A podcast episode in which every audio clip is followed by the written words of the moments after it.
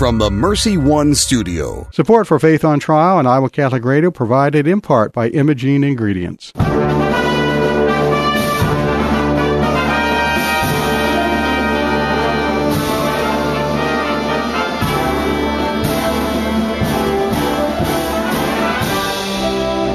Our freedom of conscience and religion is being challenged by laws and regulations imposed by secular society. It's time to hear from the top Christian litigators in the nation who have come forward to tell us the truth and help us defend our faith.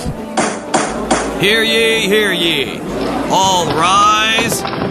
Faith on Trial with Defender of the Faith, Deacon Mike Manno, is in session. Good morning from the Mercy One studios in West Des Moines. I'm Deacon Mike Manno, and I'm here with Gina Knoll. Gina, how are you this morning? I'm well, Deacon Mike. I'm well. Good. We're here during Carathon Week. Carathon Week, that's right. Helping the station support itself with the contributions of our That- listeners. That's so right. That's right. We're hoping you can all week. all week. All week. That's right. right. Right. And this is uh, how we uh, support ourselves here. Uh, one of the ways we do, obviously, we have different sponsors for programming, but uh, the main thing I think comes from uh, our listeners. Our listeners Yeah. are very generous, and we're hoping we can gain some new ones this morning during our hour on the show.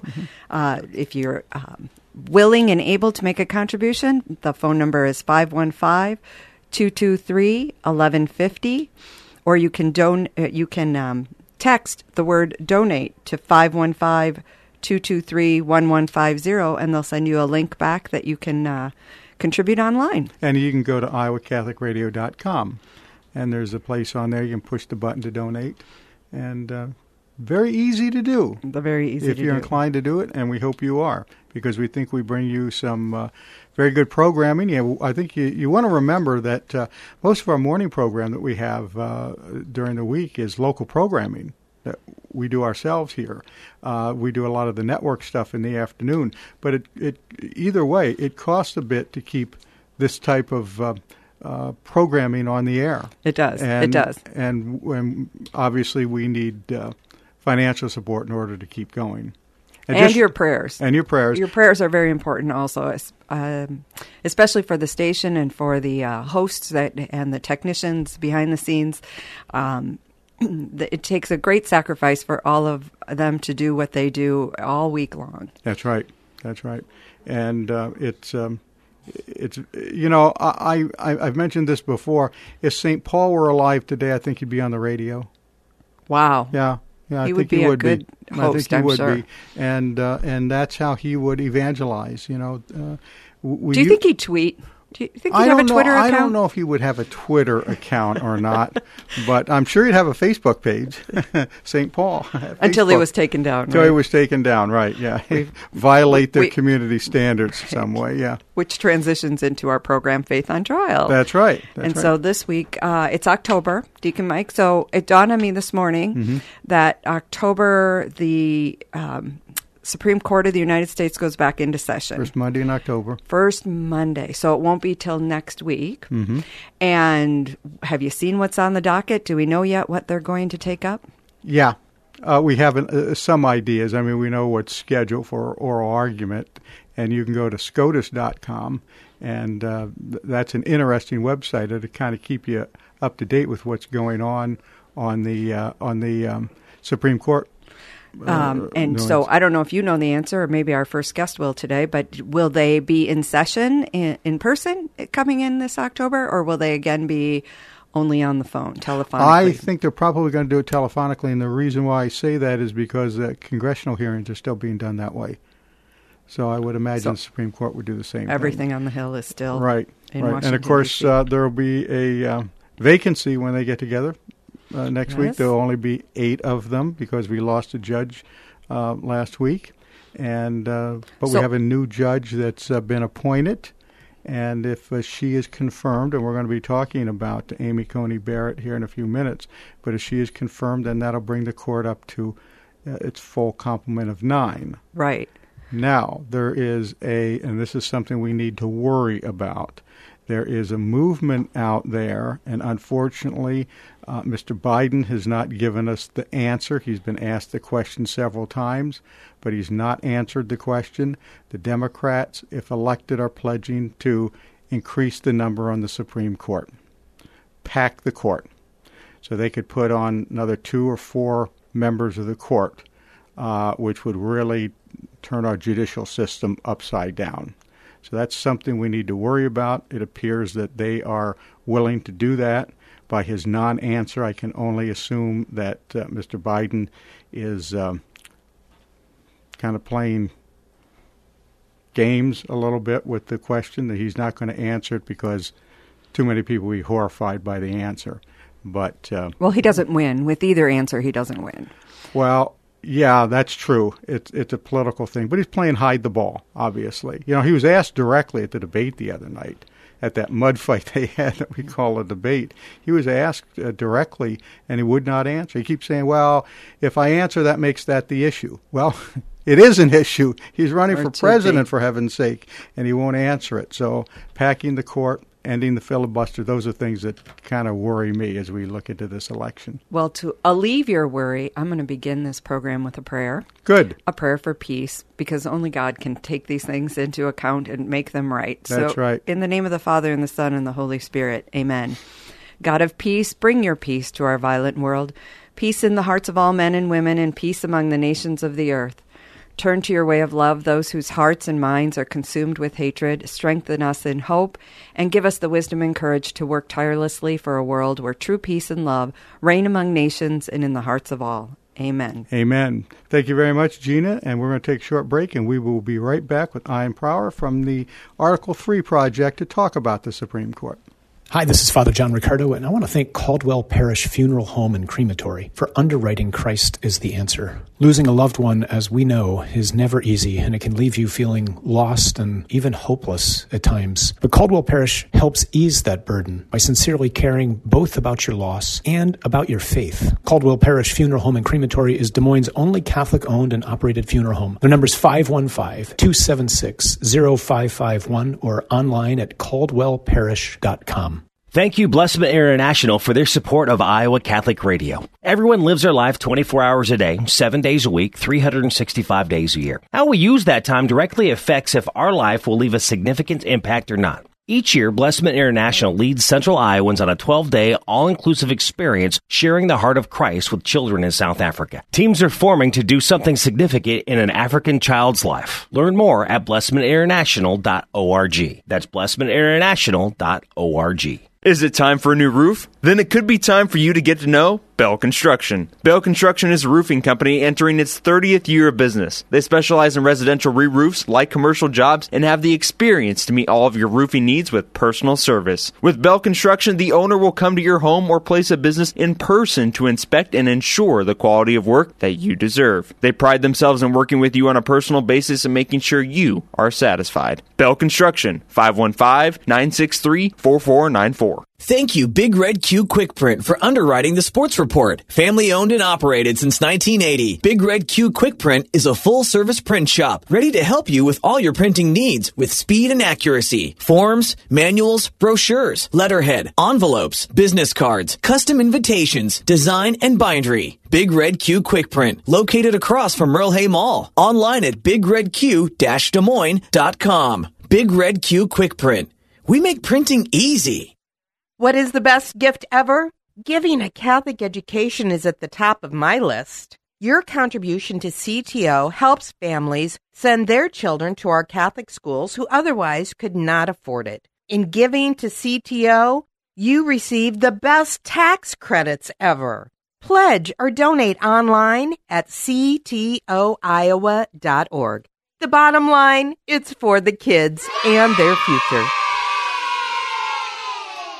Support for Iowa Catholic Radio and Faith on Trial provided by Paul Martin and Paul Mitchell, owners of Imogene Ingredients. Imogene Ingredients supply specialized feed ingredients for livestock and pet diets to improve maternal and young animal health in both conventional and organic production.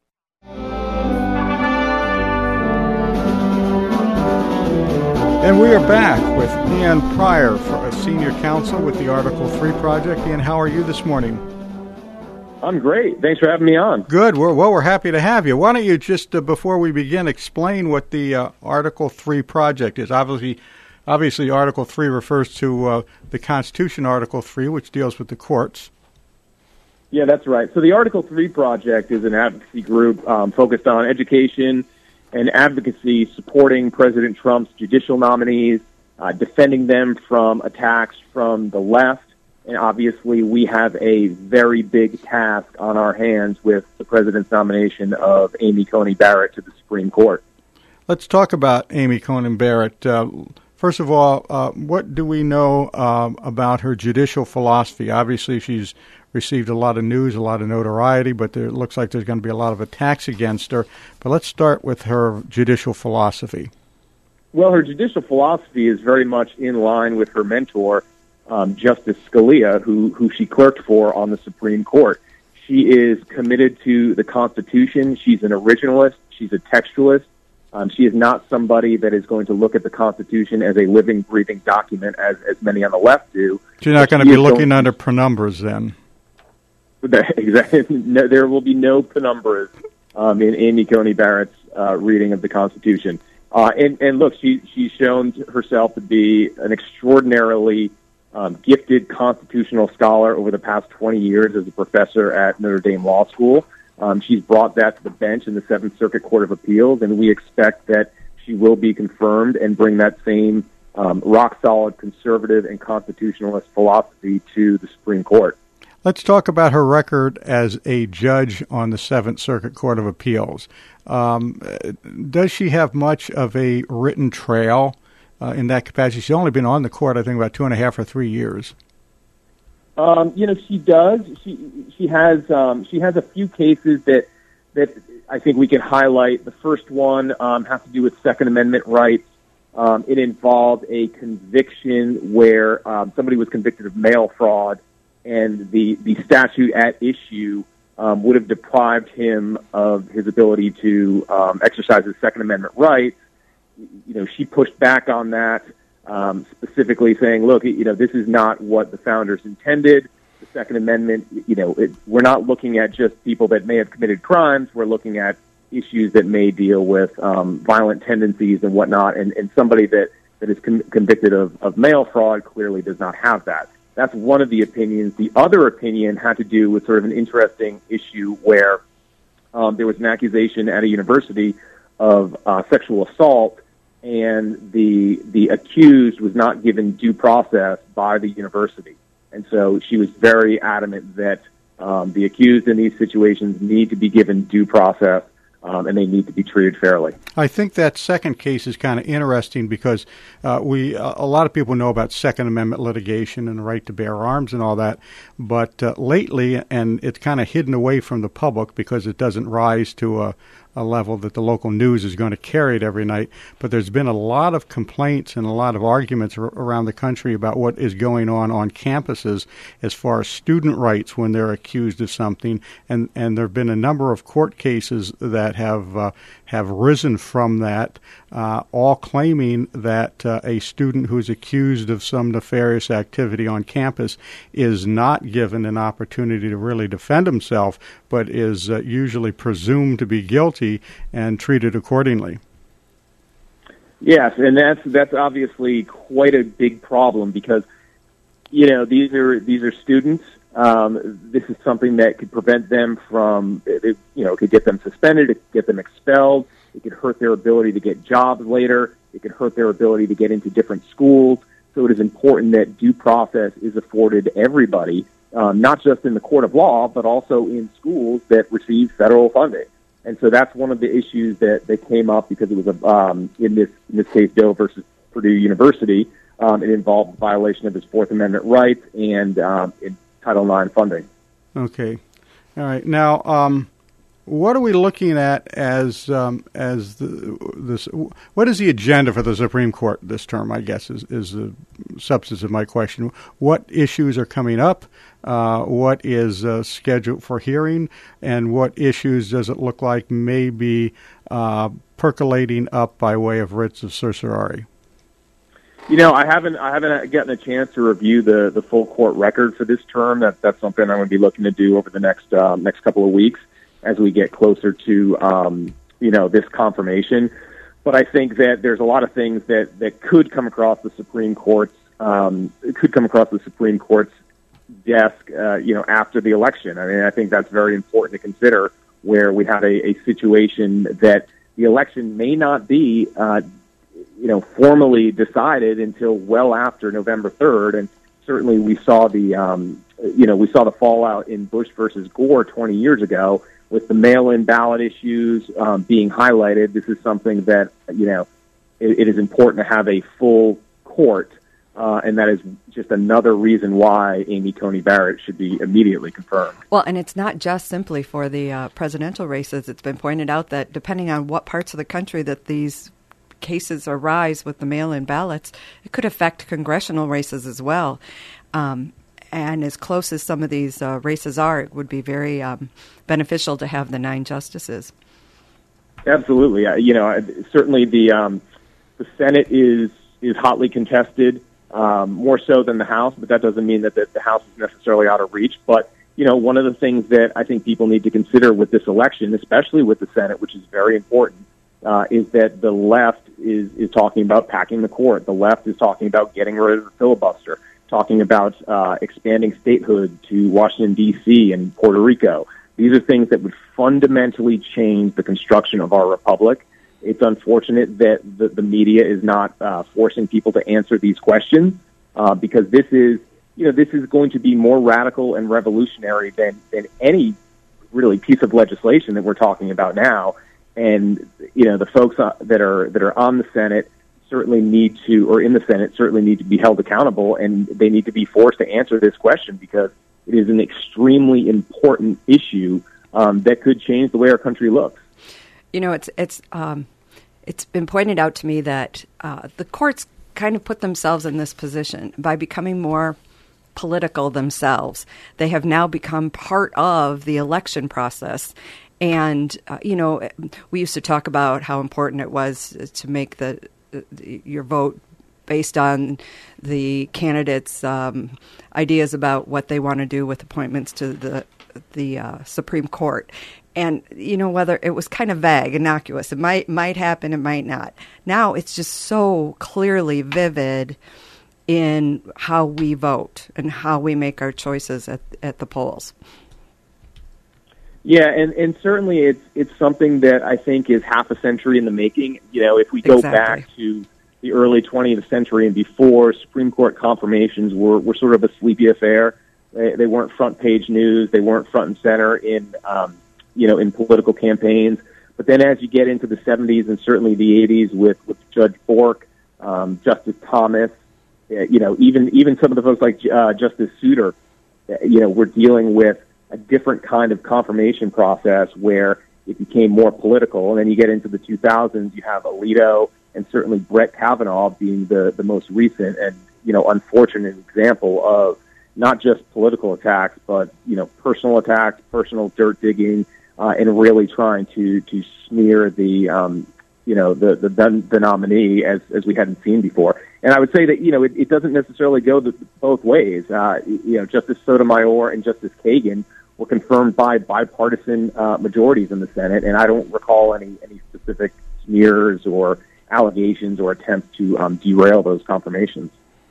Sure, it's very political, and I I would agree with you. It hasn't always been that way. It was kind of innocuous. It was something that hand, was taken care of behind the scenes, and everybody came to agreement on the on the next appointment. And I don't know what came first, the the chicken or the egg. Did the um, Supreme Court become more political because of the individuals who were seated, or did it become more political because of the way the press and the and the um, agenda of the different parties uh, expressed the decisions?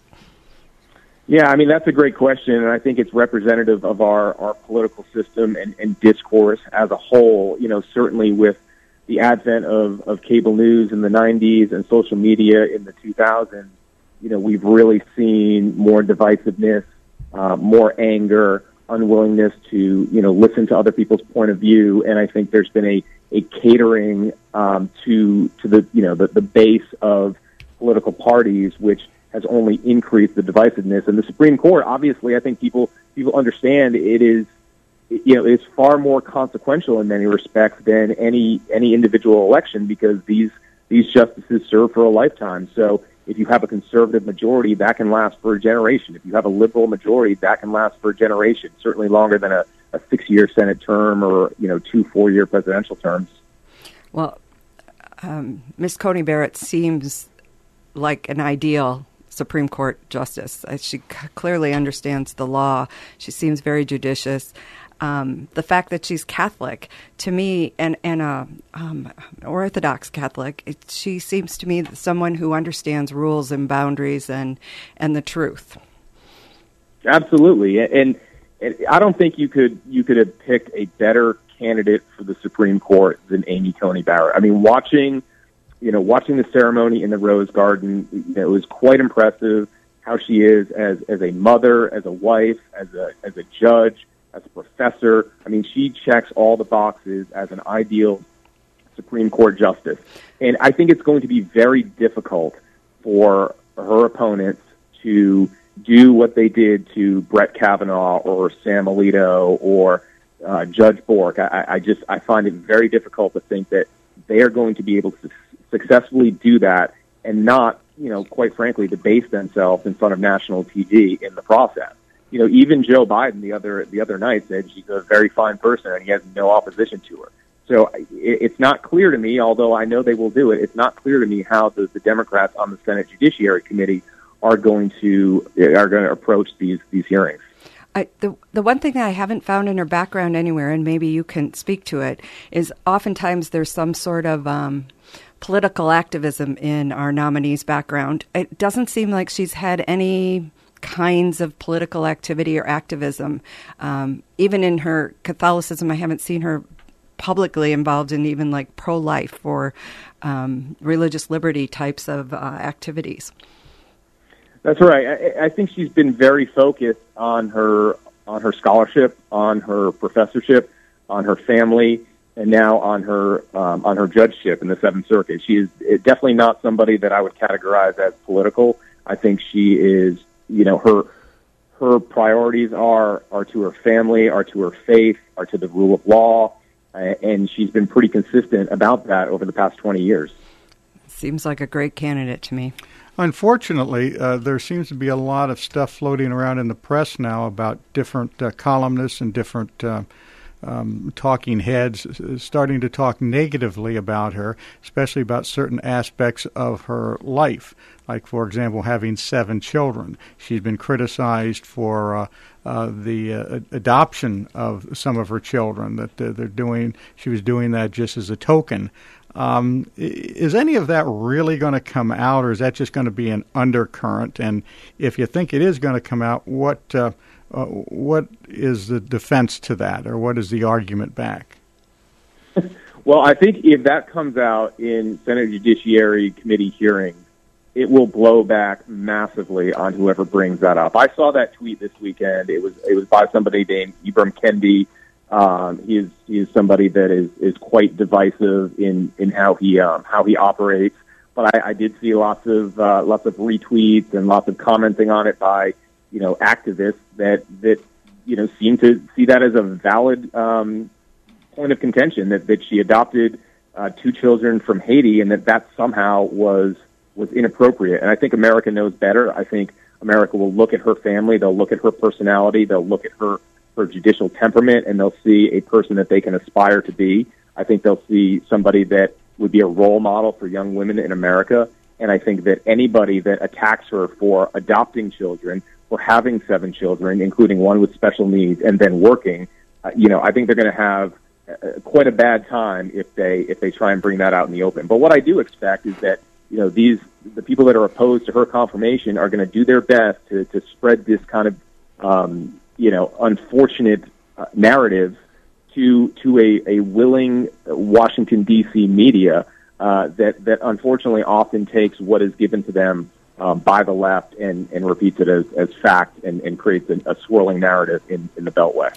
What I'm concerned about in the Judiciary Committee right now, of course, is Dianne Feinstein, who characterized her uh, three years ago as the doctrine dogma lives loudly within you, and uh, we have uh, kind of a pit bull uh, there in um, the person of Kamala Harris, and we have uh, Mazie Hirono, who um, is, in my opinion, probably the stupidest member of the committee, and and says things way out of whack sometimes.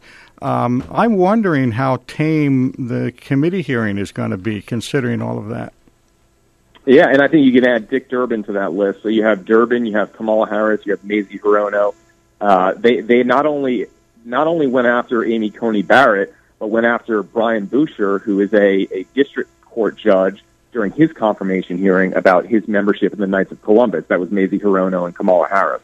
So you have four members of the Senate Judiciary Committee that have questioned judges, including Amy Coney Barrett in her Seventh Circuit confirmation hearing, about their their Catholic faith. Uh, you know, I thought we had gotten past that in 1960 with the election of John F. Kennedy, but I think that it's you know back. when you look at when you look at the left on the uh, you know on these issues, they will use whatever they think is going to uh, appeal to their base and give them an advantage. I don't think it will do that. I think that they've probably seen enough pushback that they're not going to openly do it. But again, I, I would I would suspect that they're going to be pushing these these narratives and these talking points to the press. Now, as far as Kamala Harris goes, look, I mean, one of the things that you know Kamala Harris, when she gets up there, she thinks she's the smartest person in the room. Well, guess what? When she goes up against Amy Coney Barrett, she's going to be extremely intellectually outmatched. I, I, I, I am looking forward to that. Actually, that was one of the first things, if she's even in the room. Although the last time I heard her answer that question, it sounds like she will definitely be part of the committee process. Um, Kamala, yeah, right. you know, Kamala one, Harris, one of the right?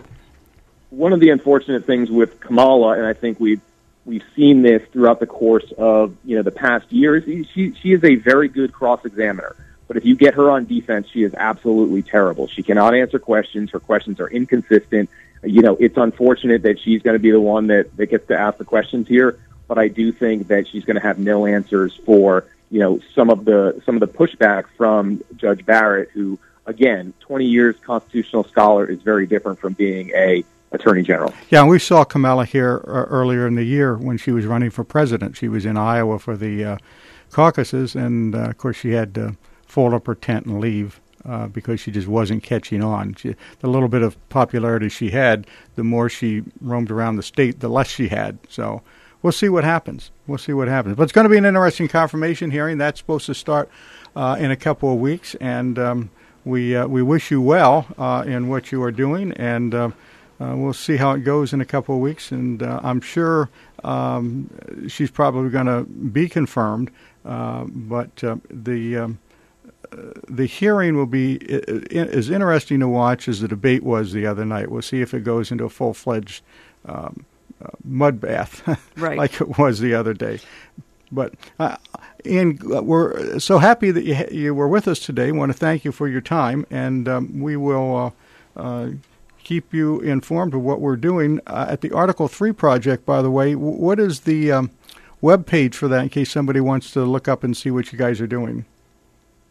Yeah, let me get that for you. Uh, you know, I would add, I would add before I uh, before I go there that you know we are we are absolutely ready to fight for um, for Judge Amy Coney Barrett. And if, if you want to help, if you want to learn more about what we're doing, go to article3project.org. That's article number three project.org. Very good. Wonderful. Thank you, Ian. Thank you so much for joining us today. We certainly appreciate it. God bless you and your work. And we will be right back after these messages. You're listening to Faith on Trial on Iowa Catholic Radio. Thank you, Blessman International, for their support of Iowa Catholic Radio. Everyone lives their life 24 hours a day, 7 days a week, 365 days a year. How we use that time directly affects if our life will leave a significant impact or not. Each year, Blessman International leads Central Iowans on a 12 day, all inclusive experience sharing the heart of Christ with children in South Africa. Teams are forming to do something significant in an African child's life. Learn more at blessmaninternational.org. That's blessmaninternational.org. Thank you, Big Red Q Quick Print, for underwriting the sports report. Family owned and operated since 1980, Big Red Q Quick Print is a full service print shop ready to help you with all your printing needs with speed and accuracy. Forms, manuals, brochures, letterhead, envelopes, business cards, custom invitations, design, and bindery. Big Red Q Quick Print, located across from Merle Hay Mall. Online at bigredq-des Moines.com. Big Red Q Quick Print. We make printing easy. Is it time for a new roof? Then it could be time for you to get to know Bell Construction. Bell Construction is a roofing company entering its 30th year of business. They specialize in residential re roofs, light commercial jobs, and have the experience to meet all of your roofing needs with personal service. With Bell Construction, the owner will come to your home or place of business in person to inspect and ensure the quality of work that you deserve. They pride themselves in working with you on a personal basis and making sure you are satisfied. Bell Construction, 515 963 4494. What is the best gift ever? Giving a Catholic education is at the top of my list. Your contribution to CTO helps families send their children to our Catholic schools who otherwise could not afford it. In giving to CTO, you receive the best tax credits ever. Pledge or donate online at ctoiowa.org. The bottom line, it's for the kids and their future.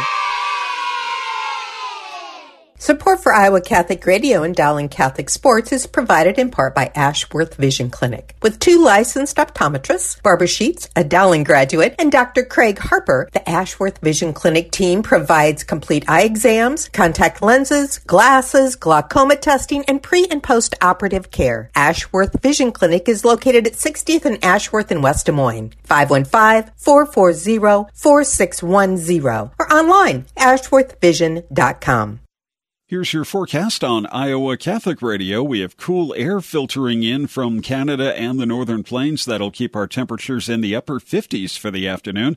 Wind will be gusting up to 25 miles per hour and partly sunny. A few clouds and a little frost overnight, mid 30s, mid 50s, and sunny tomorrow. The weather is brought to you by Divine Treasures, a Catholic book and gift store serving the Des Moines community for over 25 years. I'm meteorologist Steve Hamilton on Iowa Catholic Radio.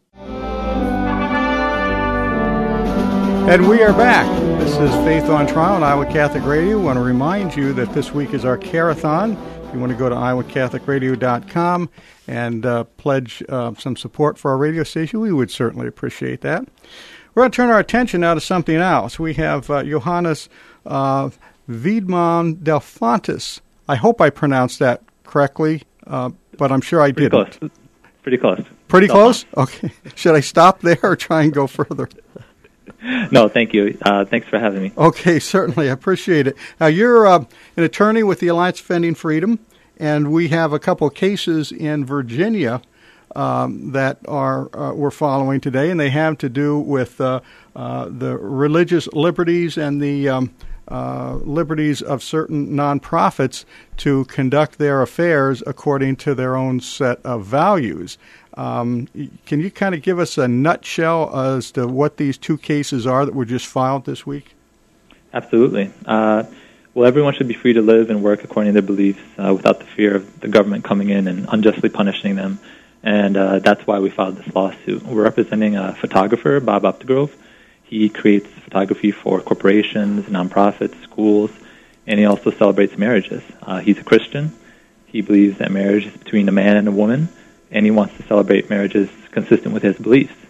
Uh, but Virginia says that if he creates those types of uh, photography, uh, he also has to create photography for same-sex marriages.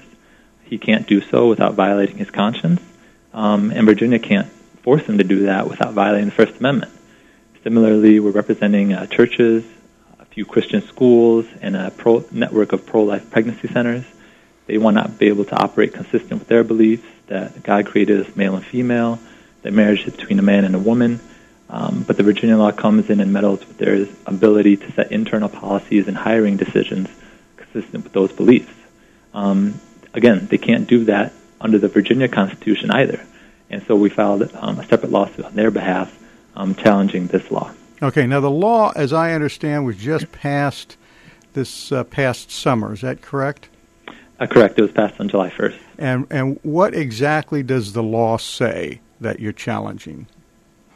Uh, well, the law specifically says that no one can um, attempt or uh, attempt to deny or publish that they're going to deny any kind of services based on, uh, you know, race, religion, uh, these different characteristics, characteristics, characteristics sorry, Right. um, in addition to sexual orientation and gender identity.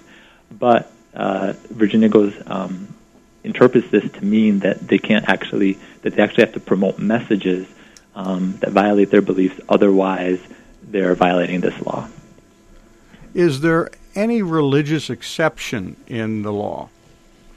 Uh, there, so for the employers, there is the la- the statute does say that they can hire employees um, of the same faith, but it then turns around and says that they cannot take into consideration the employees, you know, adherence to these sorts of um, to the core tenets of the faith, whether that be sexual orientation or their uh, willingness to uh, their agreement with their teachings on sexuality. So although there is an exemption, it doesn't effectively protect these organizations. So you can hire somebody from your own religious denomination to teach in a religious school, but they don't necessarily have to adhere to the denomination's teachings in what they teach. Is that about correct? That's correct. If the school wants to then fire someone who en- enters into a relationship that violates the faith, um, they can't do that. Okay, so uh, if I have in a Catholic school, for example, a teacher that uh, decides that she's going to marry uh, uh, another woman, um, and the uh, Catholic school says that that violates our norms, you you're going to lose your job if you do that. Uh, the school would be in violation of the Virginia law. That's correct. Okay. And I saw that they had a companion piece of legislation that also forces these organizations to provide um, health insurance coverage that um, covers things that may also be um, in violation of their norms and values for gender re- uh, gender affirming surgeries, um, those kinds of things, abortion coverage. It'd be like the Little Uh, Sisters of the Poor again. Yeah. Exactly that case. Uh, that's exactly right. Um, in that case, as you mentioned, the Supreme Court said that the government can exempt religious organizations from, uh, you know, having from providing covering those types of services. Uh, there is no such exemption here. Uh, they have to provide those services um, that you know would change a person's biological sex or what have you. Otherwise, they're violating the law. So, where has this legislation come from? Obviously, it, it passed this summer. It's probably been in the making for a while. Why is Virginia so determined to take away the rights of um, faith based organizations? Uh, I mean, that's a good question because, you know, we've seen these types of laws weaponized against people of faith uh, throughout the country. We've seen it in Minnesota, where there were some Christian videographers who wanted to celebrate marriage consistent with their beliefs. Um, we saw it in Arizona, in Kentucky, uh, and courts have uniformly held that states cannot infringe on people's uh, sincerely held beliefs in these ways. Uh, nonetheless, um, the Virginia legislature passed this law, and it's very clear that they do intend to target people of faith because they made comments during the legislative sessions, um, you know, saying that these sorts of beliefs were bigotry. Uh, they rejected uh, amendments that would have protected religious organizations and creative professionals who wanted to, you know, create consistent with their beliefs, um, but they declined to do so. So uh, it's clear what they intend to do, um, but we're hoping that the court, you know, applies the First Amendment pr- principles correctly, uh, like other courts around the country have done. Now, you mentioned something that kind of uh, scares me, and that's that during the debates, they talked about uh, Christian uh, beliefs as being bigoted. Uh, well, right. There were so there were amendments, um, basically, uh, again, that would have cre- that would have created protections for religious organizations who want to hire and you know create these sort of internal policies and Right. employment decisions consistent with their beliefs. And uh, though there was very vehement language by some of the legislators opposing those sorts of amendments, saying that there's no room for religious bigotry. Um, these amendments would create a license for discrimination, um, things along those uh, along those lines. So the traditional uh, Christian beliefs are bigoted, uh, but uh, attacking the churches and these organizations that want to profess them uh, is not bigoted. That that's, That's sta- I guess that's the state of society that we're in today. Mm-hmm. Yeah, it's it's um, That's why we need know- you guys. Well, and that's why we're thankful for our clients who, you know, despite the sort of uh, things that get hurl at them, right, being called bigoted, some of our, you know, many of our clients have received those sorts of messages. Um, they understand that it's actually not even just about Christians. It's actually about everyone's ability to freely express themselves and to live their life according to their beliefs. Because whether you're an atheist or a Jew or a Muslim or a Christian, um, everyone has those core beliefs, and everyone wants to live consistent with them. Exactly. Um, Slippery and so, right, and so our clients understand that, and they're taking that step. But it shouldn't really be a controversial controversial issue. Everyone should agree that people should be able to have those rights. But that's the problem. Everybody doesn't agree with that. And Mhm. uh, there's a, a large number of people, a large number of organizations out there uh, that are politically pushing the other way.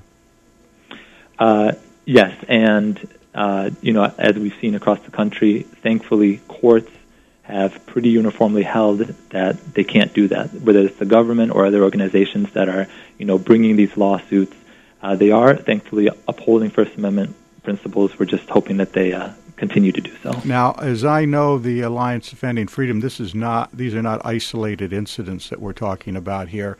Uh, these these cases are being replicated across the country um, in all, almost every state and every uh, court venue. Uh, I mean, we're seeing them all over the place. Just recently in Kentucky, um, the city Right. there, Louisville, they wanted to actually force, just like Bob Updegrove here in Virginia, they wanted to force a Christian photographer to celebrate same-sex weddings against her beliefs. Um, you know, they tried to. I mean, you know, we had to take them to court, and although the case isn't done yet, thankfully, you know, the judge gave us a very good ruling saying. Uh, I actually have the language here. It was, it was really good. He said, America is wide enough for those who applaud same sex marriage and those who refuse to. The Constitution does not require a choice between gay rights and freedom of speech, it demands both. Um, and, you know, unfortunately, though, also we've seen people like Barronelle Stutzman. She was a floral artist in Washington. Right. Um, she served her client for nine years. Uh, she, uh, Rob, but he, he identifies as gay, and when he asked her to create wedding flowers for her his wedding, um, she couldn't do so consistent with her faith. Um, you know, and she's been through court in court for years, and she's still waiting for justice. Well, and you have So- the, the the baker up there too, Sweetcakes by Melissa. You have the baker in Colorado uh, that not only won in the Supreme Court, but now Colorado's trying to get another bite at the apple with him. Uh, Arizona's been another hotbed for this stuff. Uh, this is this seems to be as never ending, and, and, and it shows us why uh, the courts are so important today, and so are organizations like the Alliance Defending Freedom that will step up and will protect those religious liberties.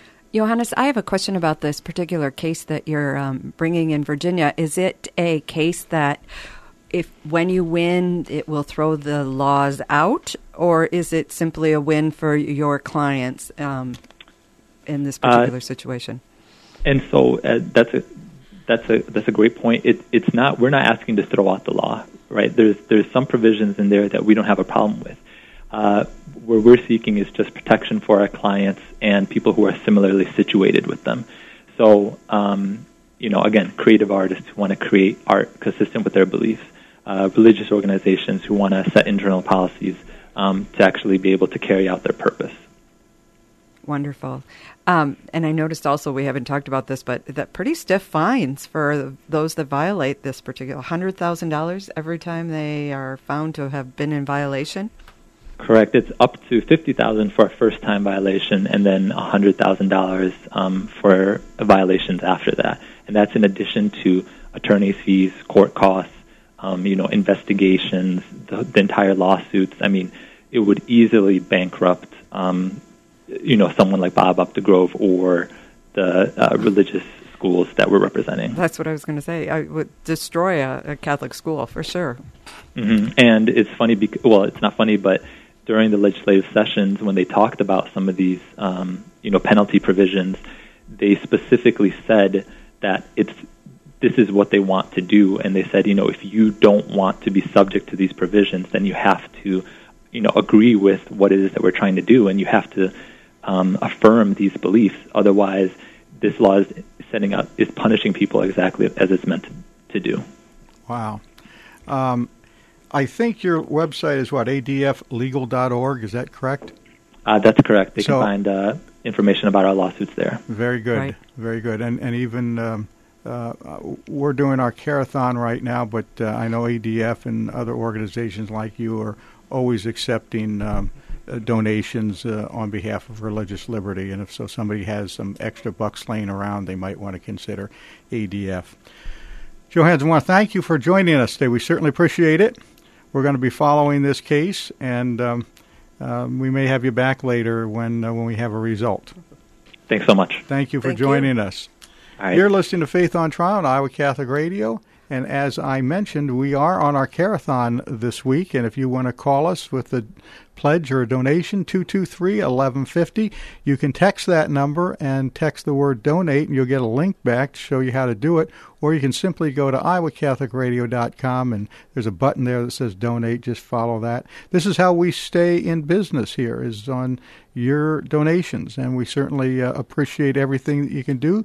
And if you can't do a whole lot uh, financially, we certainly appreciate your prayers. And we will be right back after these messages. What is the best gift ever? Giving a Catholic education is at the top of my list. Your contribution to CTO helps families send their children to our Catholic schools who otherwise could not afford it. In giving to CTO, you receive the best tax credits ever. Pledge or donate online at ctoiowa.org. The bottom line, it's for the kids and their future. Support for Iowa Catholic Radio and Dowling Catholic Sports is provided in part by Ashworth Vision Clinic. With two licensed optometrists, Barbara Sheets, a Dowling graduate, and Dr. Craig Harper, the Ashworth Vision Clinic team provides complete eye exams, contact lenses, glasses, glaucoma testing, and pre and post operative care. Ashworth Vision Clinic is located at 60th and Ashworth in West Des Moines. 515 440 4610 or online ashworthvision.com.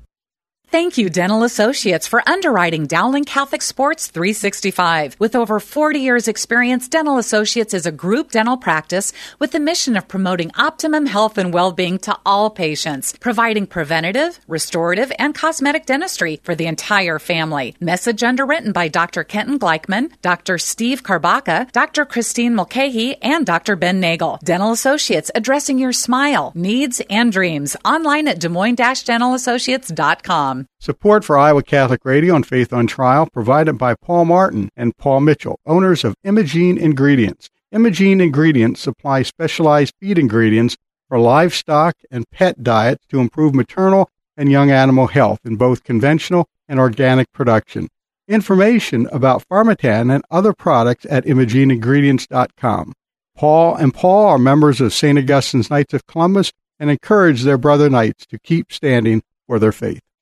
Support for Iowa Catholic Radio and Storm Alert Weather is provided by Divine Treasures. Divine Treasures is a Catholic book and gift store serving the Des Moines community for over 25 years. Their mission is to help Catholics know, love, and keep their faith in our Lord Jesus Christ and His Church. Divine Treasures is where you can find great Catholic books, beautiful Bibles, rosaries, jewelry, statues, and religious gifts for those memorable events in your life. Divine Treasures, 5701 Hickman Road, Des Moines, 515-255-5230. Thank you to Divine Treasures for their support of Iowa Catholic Radio. Thank you, Skeffington's Formal Wear, for sponsoring Dowling Catholic High School football. In business since 1951, Skeffington's Formal Wear offers quality service, style, and selection, providing tuxedos, suits, and casual groom attire for weddings, proms, and any other special occasion. Skeffington's Formal Wear, with convenient locations in Des Moines, West Des Moines, Davenport, Coralville, and Ankeny. All locations are family owned and operated by members in their respective communities, fitting you for life celebrations. Online at skeffingtons.com.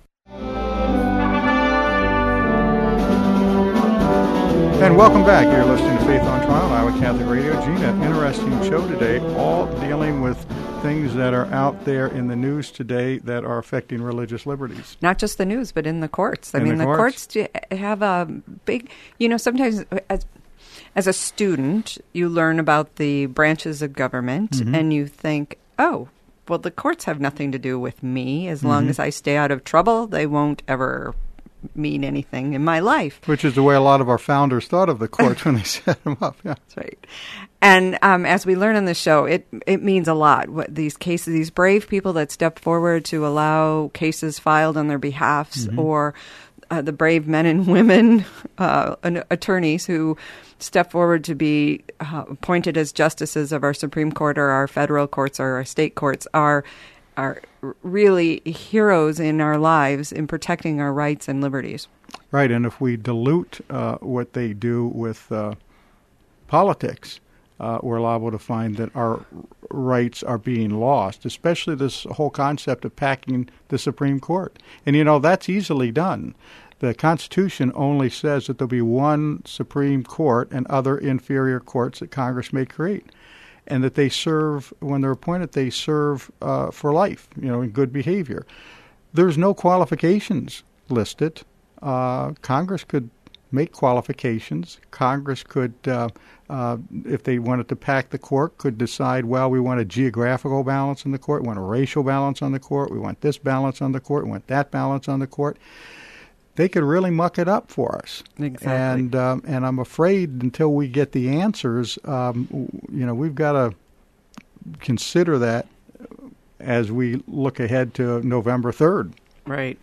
And this, um, I, it, it's clear to me that um, for, for so long we have uh, stereotyped and had a terrible reputation for attorneys, especially trial attorneys. Right. And Yeah, I'm not still trying to live that I know. Deacon Mike. It's a burden you have to bear. Yes. But um, I can't help but think through this nomination process of uh, Judge Barrett that our our young ladies have such a stellar example and model of what a great lawyer looks like.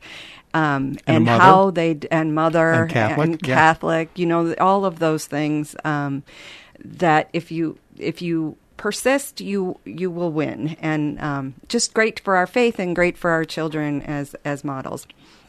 Well, she certainly is a model for a lot of people, and uh, and I tell you honestly, if I was advising the uh, one side on the uh, committee that's going to hear her uh, testify in front of it, uh, I would advise them just to ask uh, simple questions and to not get into any of the other stuff they got into with uh, Kavanaugh.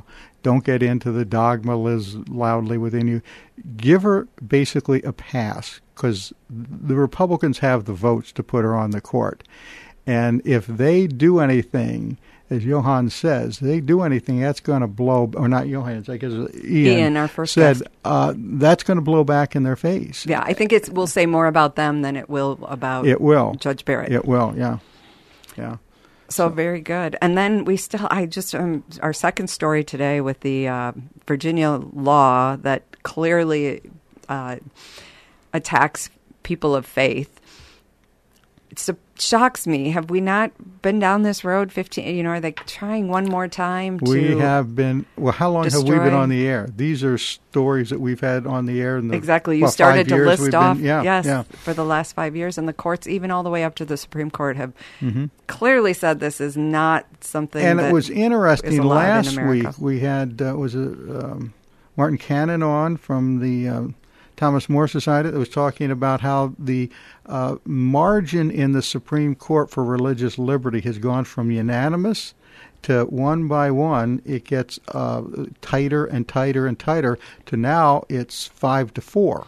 Right. And and so this is this nomination is very important if you're looking at religious liberty. And that's what got us involved in this radio stuff to begin with Sure. was re- religious liberty. And I imagine if she's on the court, she, she it will be less likely, or it'll be much easier to get a win for religious liberty without someone peeling off, and you know. That's right. Yeah, because you have a, uh, the conservative will have a six-three majority on the court, and so they can lose a vote uh, and still have a five-four. Um, but it'll be interesting. It'll be interesting to see how the uh, opposition handles her. Um, I would just advise them to handle her with kid gloves because it's going to be very difficult to uh, to to dirty her up like they tried to do to Kavanaugh. Although uh, maybe somebody come forward and say, "Remember that party that Kavanaugh was at? I saw her there too." You know, and, and we'll be into the whole thing all over again. it again. doesn't sound like she has. No, it doesn't. Sound, of, it doesn't sound like it. a doesn't sound like it. And good uh, for her. Good for her. I, uh, I this busy month, October is we're running up to 33 days to the election. Right. We've got a Supreme Court nominee. There will be a lot of fodder for this programming. Um, we can continue to bring you these these great guests uh, and stories with your support as a listener. Um, the Carathon's going on all week. If you find some time, please contribute. You can visit us at iowacatholicradio.com to make your contribution there, or text uh, or call our phone number at 515-223-1150. If you text, text the word donate. They'll send back a link that'll help you make that contribution. Yeah, and it's important for everybody to kind of stand up. And like I say, if you don't, if you don't have uh, money that you can donate, at least give us your prayers. We we need those. But uh, if you do have some spare change, no amount is too small. Uh, but we should add that no amount is too large either. So just, Exactly. yeah, be generous. Uh, Want to mention again Saturday, October 10th at noon on the corner of 42nd and Grand, right next uh, outside of uh, uh, St. Augustine's Parish. Uh, other places are doing this too, but I don't have all their addresses yet. But we're doing a public rosary as part of a prayer across the United States uh, for our country uh, just before the election. Um, next week, we don't have anybody yet next week. so No, but- if you'd like to be on the program, As- call us. Get you on. As quickly as news is coming in and things are happening, we're going to have a we're great gonna, show. yeah, we're gonna have next week. somebody. We're gonna have somebody. All right, that's about it for now. I guess want to thank everybody for listening, and let's end with our uh, prayer to Saint Michael. Saint Michael the Archangel, defend us in battle, be our protection against the wickedness and snares of the devil. May God rebuke him, we humbly pray, and do thou, O Prince of the heavenly host, by the power of God, thrust into hell Satan and all the evil spirits who, ro- who prowl about the world seeking the ruin of souls. Amen. That's it for today. For Gina and myself, thank you for listening. Uh, join us again next week. Don't forget the Carathon. Pledge uh, something for us, even if it's just prayers. But until next week, uh, have a blessed and peaceful week. Our freedom of conscience and religion is being challenged by laws and regulations imposed by secular society. Faith on Trial with Defender of the Faith, Deacon Mike Manno. Faith on Trial, Thursdays at 10 a.m. on Iowa Catholic Radio, iowacatholicradio.com, and the Iowa Catholic Radio app. Support for Faith on Trial and Iowa Catholic Radio provided in part by Imogene Ingredients.